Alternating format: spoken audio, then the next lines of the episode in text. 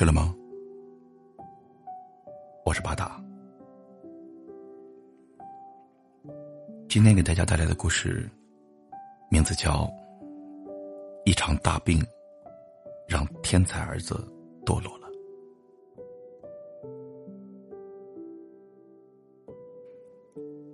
凌晨三点半，当吕娟和老公老韩在老筒子楼里。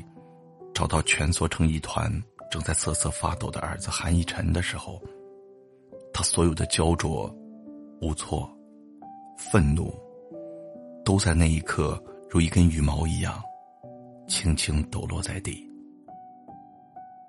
他小跑着上前，一把抱住了儿子。此刻，已经有一米七的儿子仿佛一下子变小了。他像他儿时那样。轻抚着他的后背，一边喃喃自语，一边泪落如雨。儿子不怕，不怕，妈妈来了。早春的夜里，飘起了小雪。吕娟和老韩拉起已经冻得麻木的儿子，一边给他搓手，一边拥着他往家里走。回到家。吕娟给儿子熬好了姜汤，打来了热水，看着他洗漱完毕，躺在床上，慢慢的睡去，这一颗心，才算是踏实了下来。吕娟的儿子韩一晨今年十六岁，是省重点中学高二年级的学生。周末，从寄宿学校回来的他，一直窝在屋里面打游戏。眼看着高考将至，儿子却一点也不伤心。丈夫老韩忍不住的就说了他两句，谁料，儿子马上生气的怼回去说：“过个周末都不让人安生，我打会儿游戏怎么了？就知道让学习学习，活着有什么意义？”老韩的脾气也上来了，拍了桌子又吼了他两句，结果。韩逸晨披上外套，头也不回的大力摔门而去。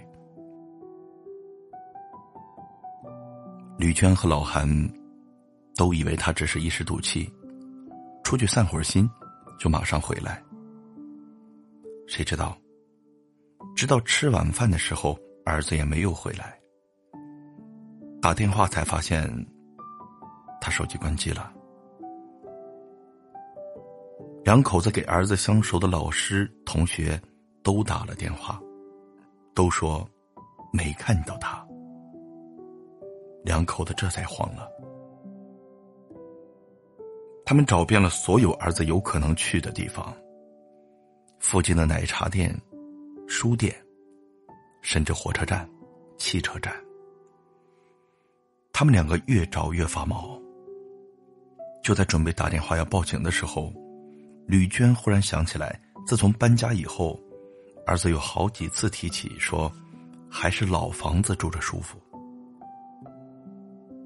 抱着试试的心理，吕娟和老韩匆匆赶回了住了十几年的老筒子楼，居然真的在那里找到了儿子。那一刻，失而复得的喜悦，如同这深沉的夜色，席卷了吕娟。让他忘记了这几个小时来的疲惫和焦灼，劳累和奔波。他甚至都没有舍得埋怨儿子一句。可是现在，看着床上熟睡的儿子，他和老韩面面相觑。他们不明白，一向聪明乖巧的儿子怎么会变成了这个样子。儿子韩逸晨。从小就是吕娟的骄傲。他聪明，记忆力超群。三岁的时候，吕娟无意中对着他念了几遍《三字经》。过了几天，他居然一边搭积木，一边一字不漏的给复述了下来。而那个时候，吕娟表姐家比韩一晨大半岁的妞妞，正在用圆滚滚的手臂。捧着一根大棒骨啃的甄嬛，看着韩逸晨一字一板、像模像样的背诗，吕娟的表姐也急于让妞妞表现一把。她一边拿着一个大骨头，一边教妞妞说：“妞妞，你背一首妈妈上次教你的《静夜思》，妈妈就把这个骨头给你吃。”妞妞立马把手里啃的骨头扔到了地上，朝着表姐扑了过来。床前明月光，棒骨就是香。吕娟强忍着喷薄而出的笑意，在表姐一脸的尴尬里，亲了亲儿子的小脸蛋儿。吕娟在那一刻，看到了儿子与众不同的天赋。从那以后，她刻意培养儿子。给儿子读绘本，教他认字。儿子上小学后，吕娟就给儿子报名各种各样的补习班。那个时候，他连件新衣服都不舍得买，却在交各种补习班的学费，毫不手软。儿子也不负他望，从小就成绩优异，从来都没有下过年级的前三名。当小区里的其他孩子都在奔跑玩耍的时候，吕娟却带着儿子转战于各个补习班。其实，他开始的时候也没有什么野心，但是当儿子的表现越来越优异的时候，他的心也开始蠢蠢欲动。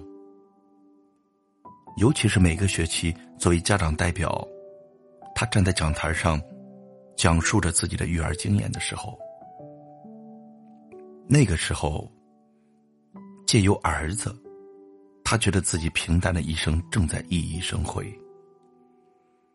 他和老韩匍匐在地上艰难的前行，一生履历几乎没有什么能够拿得出手。可儿子，却是从废墟里开出的花。而每逢大大小小的考试，儿子那耀眼的成绩，也让吕娟那颗老母亲的虚荣心得到了极大的满足。相比之下，和儿子在同一个班级上学的妞妞，那就是学渣的代名词。每到期末考试，当表姐小心翼翼的问起韩逸晨的成绩，当吕娟骄傲的报出儿子的成绩单。看着表姐那羡慕的表情，他的内心总是涌动着巨大的、难以言喻的喜悦。表姐有钱，那又怎么样？开着豪车，又怎么样？现在比的可不是爹，而是娃。儿子初中时上的是外国语。那是全省最好的中学，相当于一只脚迈进了九八五的大门。吕娟的欲望也跟着膨胀，她常跟着儿子说：“再努力一把，清北也不是梦。”可韩逸晨上了高中以后，第一个学期还好，但从高一下学期开始，成绩慢慢下滑。期中考试，他连前十都没进。吕娟急了，他觉得是儿子没有好好努力，他责备他，埋怨他，让他加油。儿子却疲惫的说：“妈，我真的很努力了，你不知道我们学校高手如云，我拼命的追赶，也只能做到现在。”我也真的没有你想的那么厉害。我们班里面牛人太多了。吕娟在说，儿子就说：“妈，人生除了学习，真的就再没有任何其他事可以做了吗？那活着真是太没意思了。”而这一次，儿子开学考试居然排到了第二十名。吕娟和老韩都急了。他们本想着找儿子好好谈谈，没想到儿子回家以后就把自己关到屋里面打游戏，拒绝跟他们沟通。老韩还没说他两句呢，他就玩起了失踪。都说，青春期的孩子敏感、叛逆，不喜欢说教。他和老韩想，也许儿子真的是因为青春期到了。周一，吕娟和老公送韩一晨去上学，在分别的时候，吕娟本想说一些叮咛的话，可看到儿子一脸冷漠。一副拒绝交流的样子，她只好把一肚子的话咽了回去。他帮儿子整理了一下衣服，轻轻的说：“儿子，加油，爸妈相信你。”儿子回了学校，可吕娟的心却始终不踏实。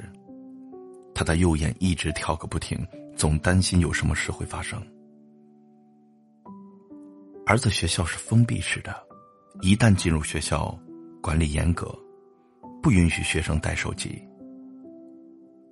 果然，周四的下午，吕娟接到了儿子班主任的电话。班主任说：“你是韩一晨的妈妈吗？韩一晨最近情绪有些反常，上课的时候老开小差，跟他谈话，他眼睛都是虚的。”学习成绩也下滑的很厉害。你们家长啊，要注意一下孩子的情绪。吕娟的心一下子就提了上来。周五下午放学，他和老韩去接儿子的时候，吃惊的发现一米七五的儿子竟然瘦的厉害。他精神恍惚，只是低着头看着脚尖，见了父母，也没有什么表情。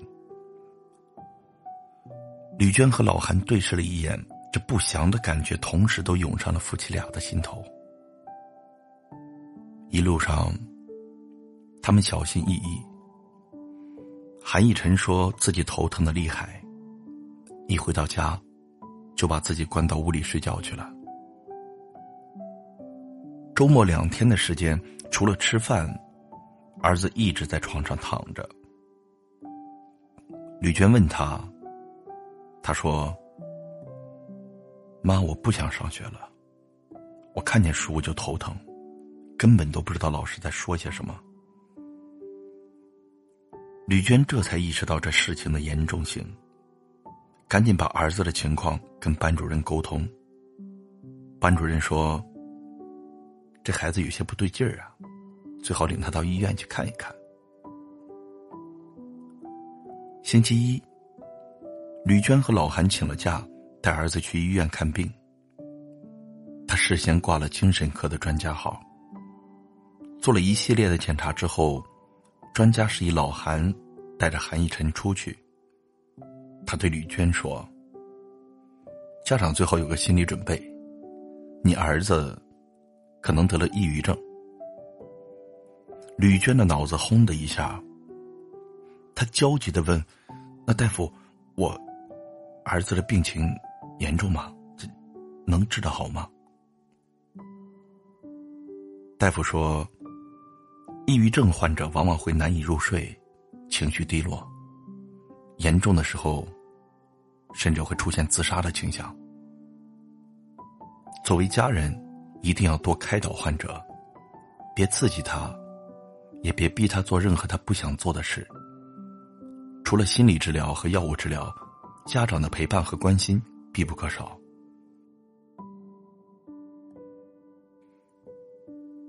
从医生的办公室去药房，那短短的一段路，是吕娟今生走过最艰难的路。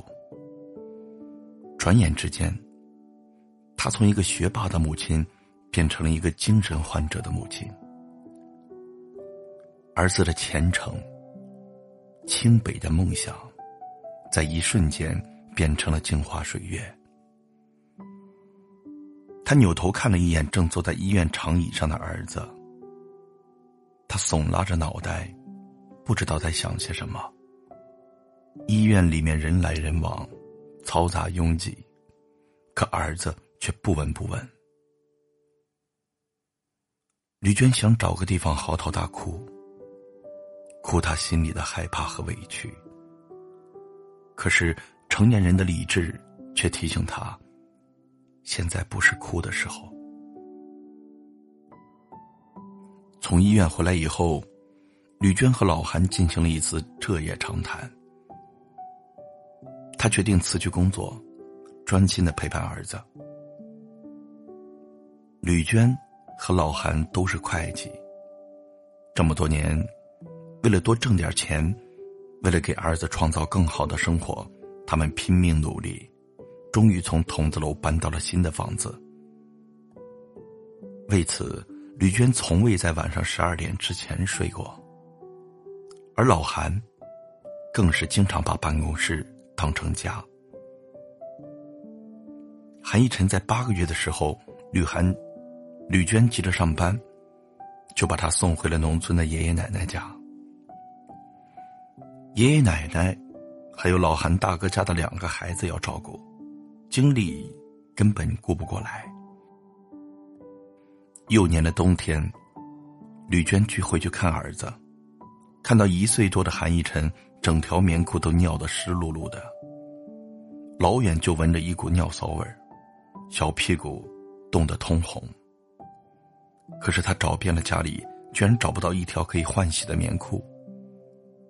他问婆婆，婆婆却说：“小孩扛冻，过一会儿就干了。”那一次。他流着泪跑到镇上的集市，一口气给儿子买了十条棉裤。儿子两岁三个月，他把他从老家接了回来，直接上了托儿所。那个时候，他除了单位的活，还兼职干了四五家的会计，忙得不可开交。他每天都是第一个把儿子送到幼儿园，最后一个去接。那个时候，儿子还小，每次分开都会抱着他的大腿，哭得撕心裂肺。而他，只能拼命的掰开孩子的小手，头也不回的绝尘而去。儿子从小就内向，有什么事都喜欢闷在心里。他和老韩总是忙，也从来都没有跟他好好聊过天。放学的时候，别的男孩子都在小区里面舞刀弄枪，玩的不亦乐乎。他羡慕的看着。吕娟骑他骑车送他去补习班，他便收回恋恋不舍的目光。等他稍微大一些，也会问：“妈妈，为什么别的小朋友都有好朋友，我没有呢？”他回答说。像狮子、老虎啊，都是独来独往，只有鸡鸭这些没出息的动物才会成群结队。儿子便不再多问，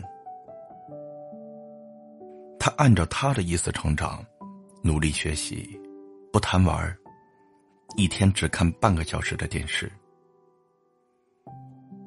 他沾沾自喜于自己塑造的成就感，却从来都没有想到。他看到的永远只是表面露出来的那部分，更深的东西被隐藏在地下，绵延着，蓬勃生长。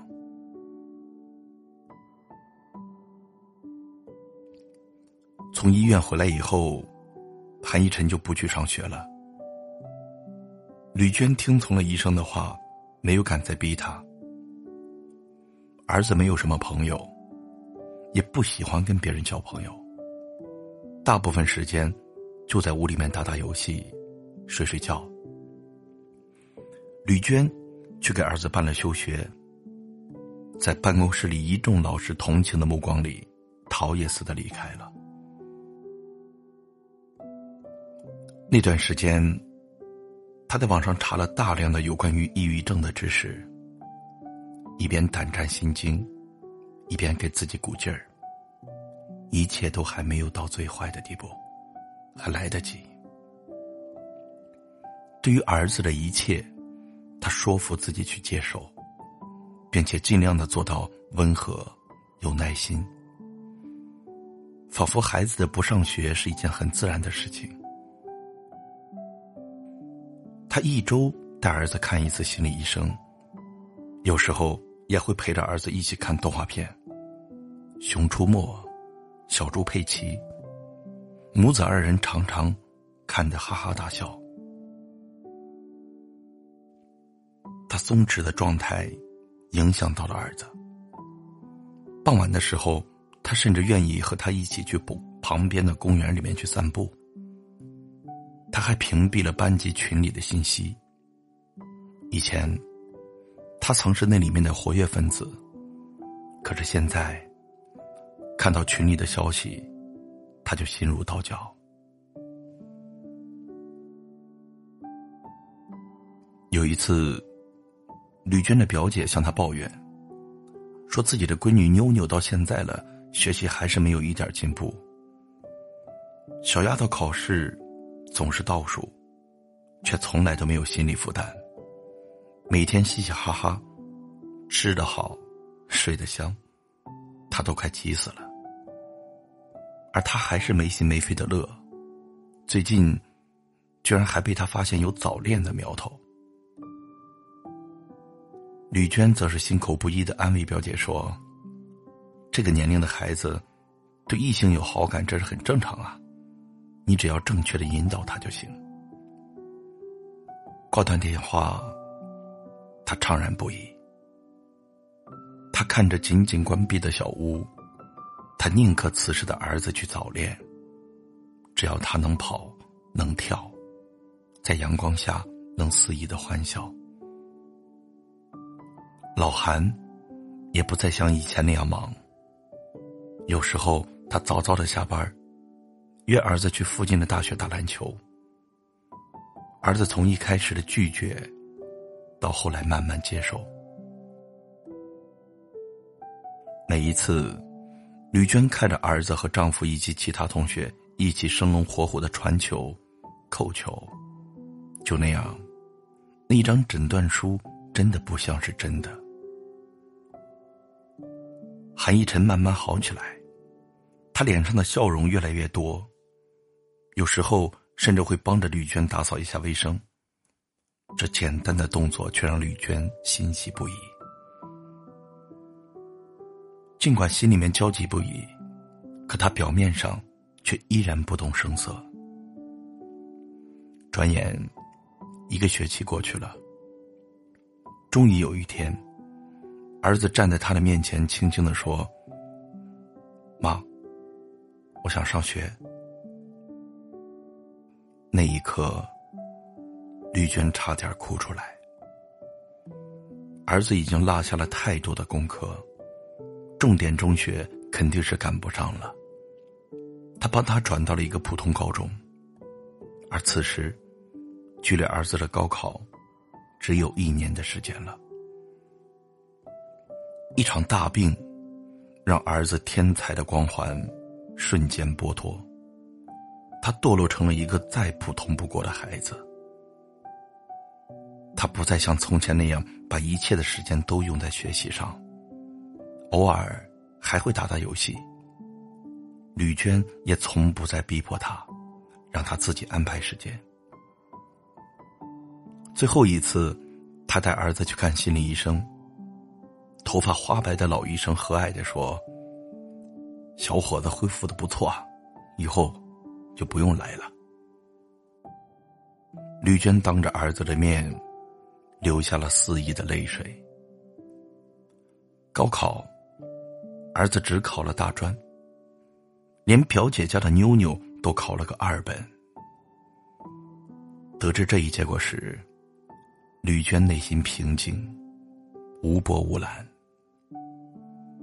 他问儿子：“要不要复读？”儿子思考了一下，说：“我到时候直接读专升本吧，不一定非得要复读。”他说：“行，听你的，儿子。走，咱们叫上你爸，今天爸妈请吃好吃的。”在经历过暴风雨的颠簸以后。才让人格外的珍惜这份平静生活的点点滴滴。他觉得这已经是命运所赐予他最好的结局。新闻上到处都是焦虑的母亲怎么鸡娃，他看了，只是淡然一笑。在那一刻，他忽然觉得，健康快乐是一个有多么平凡的词汇，可又是多么难得的一个词。此时此刻，他的愿望卑微却强大，渺小却单纯。是的，他只希望他的孩子健康快乐就好。他在时光的交错中和自己和解，与命运和解，与孩子和解。他曾在刀尖上走过，如今的一切道路，于他而言都是坦途。